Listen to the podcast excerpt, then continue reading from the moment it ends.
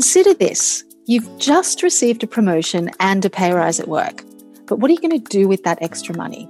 Will you save it or will you spend it? For some, saving is the obvious way forward because they're living within their means on their old salary. But for many others, the temptation is too great and they see the extra money as an excuse to pay for things they may not have been able to afford before. This is known as lifestyle creep or lifestyle inflation. As the phrase suggests, it really can creep up on you before you realize that you're living beyond your means and need another promotion and pay rise just to keep up with your financial responsibilities. It's like a vicious circle, but how do you avoid it? Welcome to Pocket Full of Dirhams. I'm Felicity Glover, the personal finance editor at The National. Joining me today is Carol Glynn, the founder of Conscious Finance Coaching, who's here to offer her advice on the best ways to avoid lifestyle creep. But before we begin, don't forget to subscribe to Pocketful of Dirhams on your favorite podcasting app. Welcome to the show, Carol. Thank you for having me. You're welcome. So, we're here today to talk about lifestyle creep. Can you tell me exactly what it is? Yes. So, lifestyle creep is when someone improves their standard of living um, because they have extra discretionary income, for example. So, really, it's about when what would have been considered a luxury before becomes a necessity or becomes their norm, or they see these expenses as their right to treat themselves. So their cost of living goes up. So, is it a common occurrence?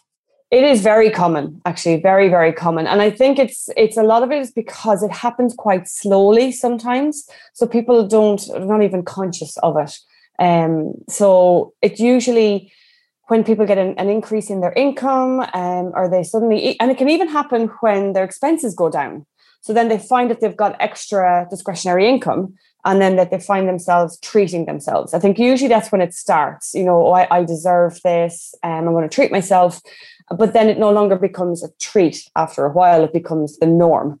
And that's um, why it's so common because it happens quite um, subtly for most people. It's interesting, you know, you said that people are not really conscious of it. I guess that's why it's called lifestyle creep. It creeps up behind you. And before you know it, you know, you kind of, um, your expenses have gone up and you're kind of getting yourself into this vicious circle of, you know, more financial responsibilities. Yes, exactly. And it can happen in so many ways. Um, sometimes it's, and, and it's, it's difficult sometimes to identify it because I mean, what's the difference between just actually giving yourself a better standard of living versus kind of the what's unnecessary? And I think that comes back to the person themselves. Um, but yeah, it, it genuinely it does what I see. It creeps up, and then suddenly someone really very often doesn't even realize it's happened until their increase, sorry, their income shrinks and then they realize, oh, I can't afford all of these things anymore. And then they start looking at their expenses and their lifestyle and then realize how much it has creeped over, you know, and it, it can happen over years, but sometimes it can happen quite quickly. So if someone gets a large salary increase, if they're not conscious of how they're spending and and not planning for their future, that's when things like you know the, the new luxury car gets purchased or the house gets upgraded or they move from you know a, a reasonable priced apartment to a large house just because they can because they have this extra income. What are some of the worst examples of lifestyle creep that you've heard of perhaps? I don't know if i'd say it's the worst examples but probably quite extreme where that people buy things that are are really don't have any long-term value so the really expensive car, for example, because we know cars are generally, I mean, unless you're going for, you know, vintage model maybe, um, depreciating assets, but they're very expensive assets. So I've seen where people spend huge amount of their income on a really expensive car and it's expensive to purchase, it's expensive to run, you know, you have to have the insurance and the maintenance. And there's really no coming back from that, you know, because you can't sell that car for more. Um, and then in other cases where I've seen people who got a large salary increase with a new role and very and immediately started increasing their lifestyle before their probation ended for example. And then either they didn't like the role or their probation period they were let go. And then suddenly they've very very quickly increased their standard of living and then that income is gone. And that creates debt and that creates a lot of um, even mental health issues because how, how do you deal with that then if you can't very quickly replace that income so it can become very very stressful very quickly Absolutely. And I think as well, you know, just an, an extension of that, the um, COVID 19 pandemic probably would have woken a lot of people up about lifestyle creep as well. You know, if they were furloughed or, you know, had a, a salary reduction, uh, things like that. Oh, absolutely. I think what what this situation has shown people that we can never be 100% certain of our income. So we need to protect ourselves. So i think you know for for quite a few of my clients as well and, and you know even friends and old colleagues that i've spoken to where they had a confidence that their job would continue and didn't had no signs that um, there was any risk and then with COVID 19, of course, you know, people lost their jobs that were doing very well, and it was nothing to do with their performance. Um, and it was just a situation the company found itself in. And yes, if you hadn't protected yourself with savings, with your emergency fund, then that lifestyle creep is going to cause a lot of problems very quickly because you can actually balance it out. If you have your standard of living, but you're also saving enough and you have enough buffer there that if your income does decrease or go away you you can manage your lifestyle for a period of time then you're somewhat protected. But if your lifestyle creep has meant that you've spent all of your money um, on your actual living day to day and you've not saved enough to cover yourself then yes i mean I'm, there's a large percentage of people who found themselves in that situation in the last year and a half and it's extremely stressful. Um, it's in especially in this situation where it's not so easy to replace your role. Previously, you know, when we're not in recession or we're not facing something like COVID nineteen pandemic, then it is usually quite easy. Not quite easy. It's easier maybe to replace your role or, or find another source of income, but that's not the case for everyone at the moment. So it's it's very very difficult, and it's especially if you've got debt so if your lifestyle creep meant you've got a larger mortgage or you've got a large car loan or you've taken out a personal loan to just basically to subsidize your your lifestyle, which I've seen with my clients, massive personal loans and all spent on lifestyle. And then you don't have an income, that's very, very stressful and very difficult situation to manage. What are the early signs that lifestyle creep might be happening in a person's life? I think, um, of course, it can vary for for everyone. But if we even look at, you know, when we start working first, and generally, you know, we're on lower salaries, and then as we progress, um, I think some of the earlier signs would be, you know, you're maybe buying more expensive clothes than you would have before, and you were happy with the clothes that you had before, but now you've got extra income. Instead of saving it, you decide to buy more expensive clothes or more clothes, or um, simple things like going out, going out more, having more expensive dinners, um, and just buying things before you would have thought twice about. So buying things that you would have thought before was a luxury that now become almost an entitlement or a need. Um, and if and if if you do that once and then that's okay and you're consciously thinking this is a treat for myself and I budgeted for it, but if that's happening regularly, then you can start thinking um, if you consciously sit down and look at where you're spending you'll see that creep coming in. And it's it's really or it's things like back in the days when we can travel maybe not so much now but at the moment but you know upgrading yourself on flights or paying for the extra leg room. It's essentially spending money on little extra bits that you wouldn't have before but it all adds up and the more you do these things, the more it becomes normal. And that's what happens. And then it kind of compounds essentially and, and it escalates. But it starts, it generally starts quite small. They're the early signs of those small things like more expensive dinners, like I said, or more times we go out, or that more expensive designer handbag that before we wouldn't have even considered, but now feel we can and probably should. I find it interesting you mentioned, you know, like when you're starting out your career or even at university, and you know kicking off into an entry level job of course you're living you know within a really strict budget. You you've learned how to do that.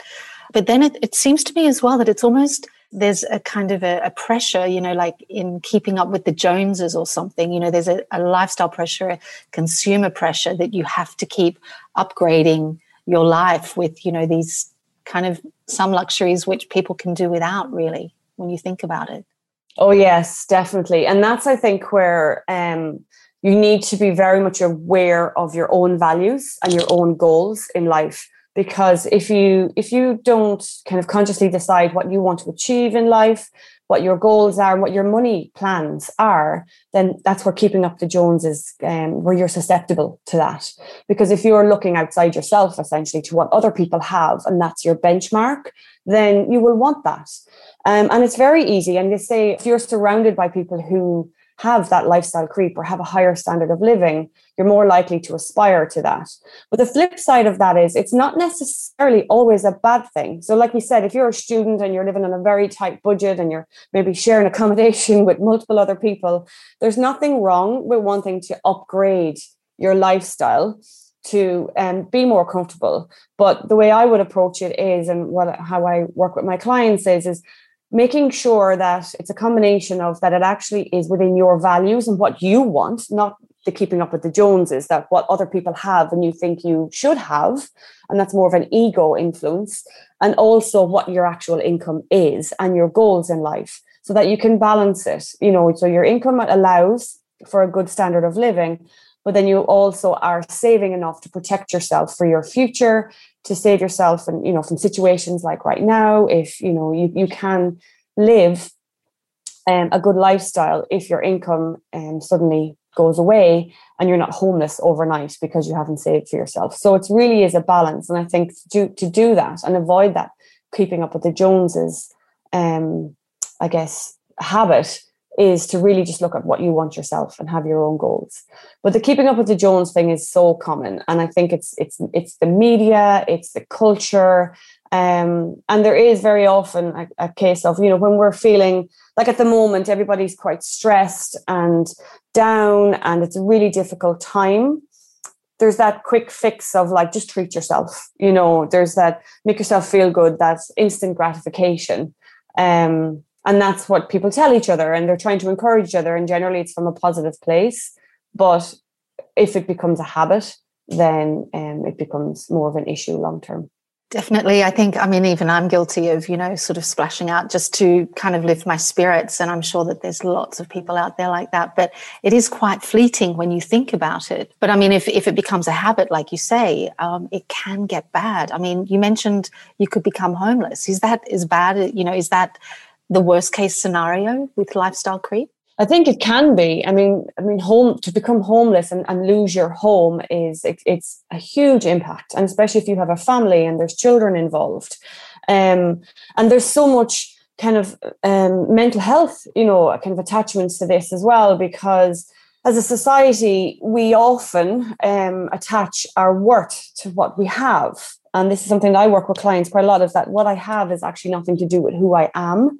But very often, you know, what is keeping up with the Joneses? It's showing that you are successful. It's being able to have the pride in the house that you have. And um, if it happens that you have this beautiful house that you're very proud of and you attach some of your identity to that, and then something happens with your income, you can no longer afford it and you're forced to sell it, that's really really difficult for someone to to deal with and to manage. It's very very stressful on an individual and a family. So to me yes that that would be that's huge.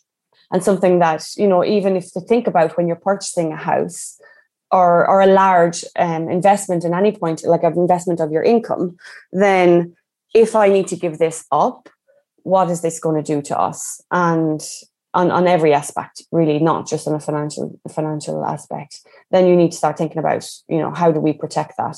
And then where and then that can help you with lifestyle creep to say, well, is it is this thoroughly within my values? Is this something that I really want and can I afford it and how can I protect it? Because it's one thing to pay for it on a day-to-day basis. But like, like you said, if your income suddenly shrinks or income suddenly goes away, do I have enough net worth essentially? Do I have enough cash in reserves or access to other sources of income to continue this. And if you do, then you're probably it's less about lifestyle creep. That's about you know you're actually maintaining a, a lifestyle that you can afford long term. And if you can't, if it's that kind of volatile, that loss of income means it goes away, then it's something that probably you can't afford.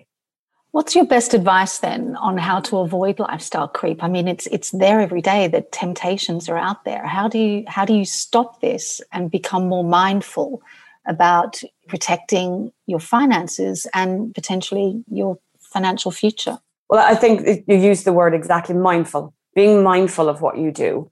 Um, so it's about having a plan for yourself. So having your your life plan and knowing what that is, because that kind of protects you from the keeping up with the Joneses habit, where because it doesn't matter what somebody else is doing if you are certain and know what you want to achieve. And for you, not because of what other people are telling you you should have or what you see other people have.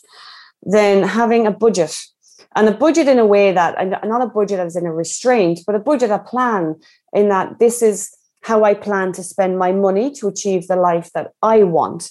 And then you've got full clarity around, you know, what you're earning, where you're spending and how much is on that discretionary income so that there's no shock. Because very often with my clients they come to me because they think I don't understand where my money is going. I don't actually feel like I have a very extravagant lifestyle. You know life they would say I don't have lifestyle creep because I never have enough money left behind. But it's because they they there's like a lack of clarity because they don't look at exactly where their money is going. And there's always surprises in there where lifestyle creep has come in, but they weren't consciously aware of it. And um, when we do look at their actual cash flows. So I think it's really important to do that at least once a month. Sit down, go through your income, where your money is going based on needs, based on wants, based on savings, and then set a budget and, and, analyze that every month so that you can control that lifestyle creep. And having goals, it's really about having those goals, knowing yourself, having the goals so that you can focus on that when the temptation comes in where someone says oh you know your friend has bought a, a lovely new car and it looks gorgeous and they're really happy with it and of course, that temptation is going to be there. We're human. Like, oh, I, I want, we want what other people have, and we want the happiness that they seem to have. But you need to bring it back to yourself. Okay, sit down with your budget. Can I afford this? And is it really within my long term goals? Is it really within my values? And then, if it is, and you can afford it, then great. Um, but if not, then you've you've kind of brought yourself back to that mindfulness piece and that consciousness of actually this doesn't work for me. Um, and that's probably an instant gratification thing that I know it's not going to work for me long term. And it grounds you back in to making um, the best decisions you can for you. Thank you this week to Carol Glynn, the founder of Conscious Finance Coaching. If you would like advice on your personal finance issues, you can write to me at pf at thenational.ae. And remember, PF stands for personal finance. Please do subscribe to Pocket Full of Dirhams on your podcasting app to receive weekly updates. And also leave us a review so we know what you think. This episode was produced by Arthur Edison, and I've been your host, Felicity Glover.